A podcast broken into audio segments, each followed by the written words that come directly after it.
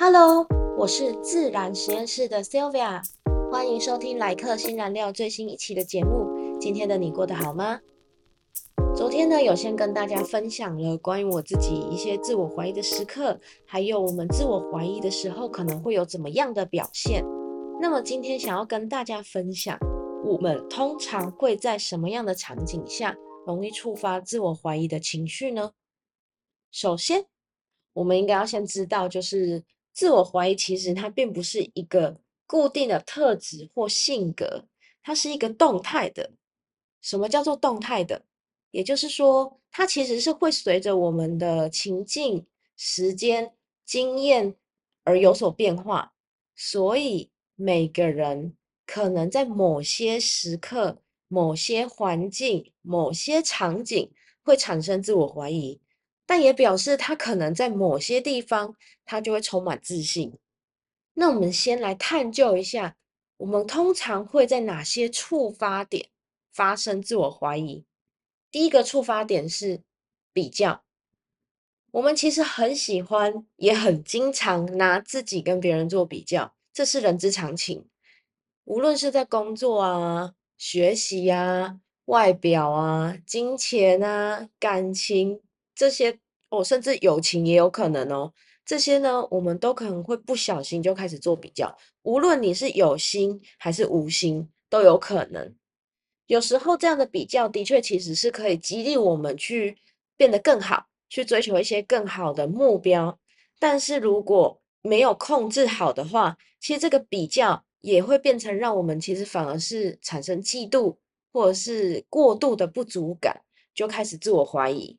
那我们如果只看到别人的最后的成果，别人最好的那一面，但是却完全忽略他其实在背后可能花了多少时间努力。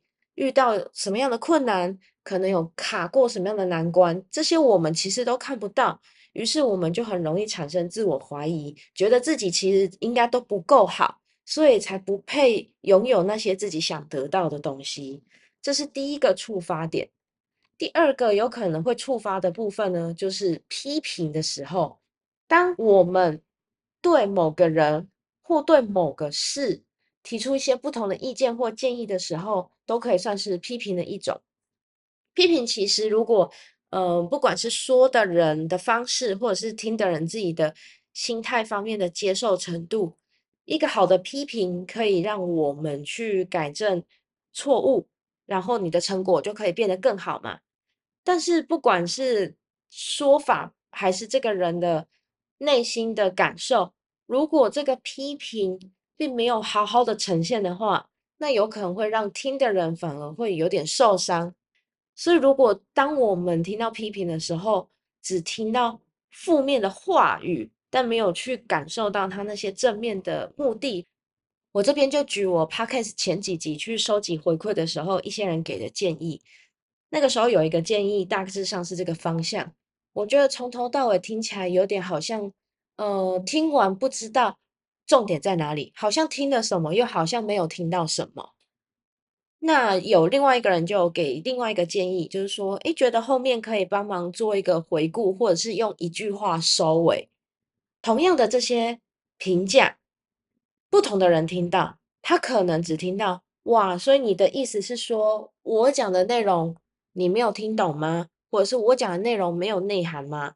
但是同样的，你也可以去抓到说。哦，他的意思是我可能没有提到重点，所以其实我算有内容，可是听完会让人家抓不到重点。同样一个批评，不同的人听到就有可能是不同的感受。所以有时候有的人听完批评，可能就会自我怀疑，但有的人却不会。那第三个触发点呢，是你可能有一些期待，就是你可能希望某个人。或某件事情达到你自己的要求或希望，那所以别人也可能给我们这样的期待嘛？比如说父母期待我们要考第一名啊，然后朋友期待我们可以赴约等等这些的。那这些期待呢，一定正面就是给我们一些方向，给我们动力；但是负面的话，就是你可能会觉得有压力。所以，当别人给我们的期待太高太难的时候，我们也会产生自我怀疑，就会觉得自己没有能力、不够努力，怎么会让人家失望了？这种时候，你就也会产生自我怀疑。那我就会想，既然刚刚讲的嘛，每一个触发点其实不见得每个人都会产生自我怀疑嘛。这件事情它会不代表你会。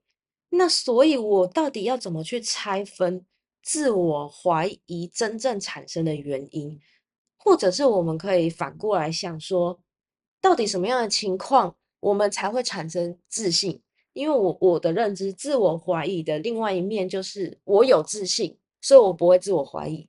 到底这件事情有没有一些底层的组合因子？然后我就去查了一下，我就发现了一个叫做自我效能的理论。这个自我效能呢，它是在讲说，一个人如果能够成功完成某项任务或某项目标的信心程度。它是由一个心理学家班杜拉提出来的。那我要先讲这个理论，其实应该算是写不少书，因为我只有先看到了他的第一本发表的书，然后里面内容其实既然它是一本书，我就不可能用一集 podcast 或几集 podcast 讲完。但我就是先针对我比较探究的内容有兴趣的部分跟大家分享。它里面提到说，自我效能呢。就是很高的时候呢，这个人他就会觉得自己是有能力、有控制力、有价值的，所以他就会更积极的去追求目标，去克服困难，享受那些挑战的过程。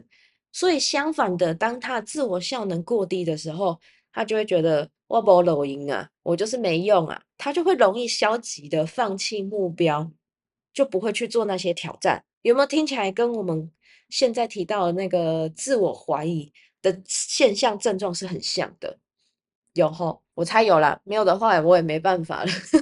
好，那这个自我怀疑呢，它又是怎么形成？它把它拆了四个因子。第一个是成就经验，成就经验就是你过去成功或失败的那些记忆。如果你在某一个领域呢有成功的经验的时候，你对那个领域就会比较容易有自信心。所以当然相反嘛，你有过失败的经验。他就会减少他的自信心。那这边有一个比较特别的是，我们其实需要连续的成功，才比较能够建立正向的自我效能、正向的成就经验。但其实只要偶尔一个失败的成就经验，我们自我效能就会降低。所以这个东西是比较不好累积的。再第二个是模仿学习，我们会透过观察别人成功或失败的过程，来让我们增加自我效能。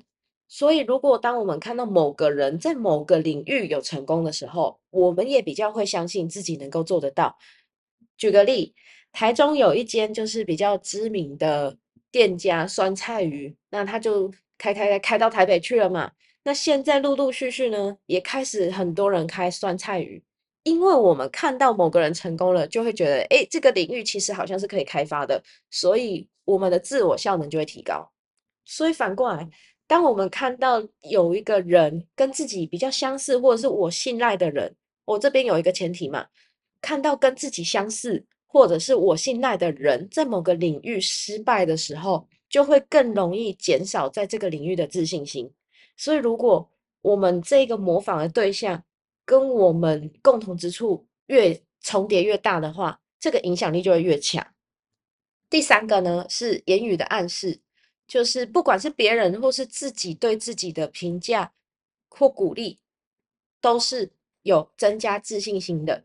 就是当我们听到比较正面的鼓励的时候，那当然嘛，我们一定会增加一些自信心。但是如果反过来听到负面的时候呢，也会减少自信心。而且这边的言语暗示跟刚刚的成就经验是一样的，我们必须听到很多正面的言语。才能抵过一次负面的言语，所以言语暗示这边要累积我们的自我效能，也是有一定的难度。最后一个呢，是我们自己的情绪反应，就是当我们自己在面对这个任务的时候是什么样的状态。如果我们看到这个任务的时候是觉得很兴奋、很快乐的，那么他就会对于这项任务达成的自信心是高的。但如果我面对这个任务相反的是很紧张。很焦虑的，那当然那个自信心是往下减少的。所以以上四个，第一个成就经验，就是我们过去自身成功或失败的记忆；第二个，模仿学习，我们看到别人在某个领域成功或失败的经验或过程。第三个，言语暗示，别人或对自己的评价。第四个，情绪反应，我们看待这件事情的态度。这四个综合起来，就会影响我们对于一件事情的信心还是怀疑。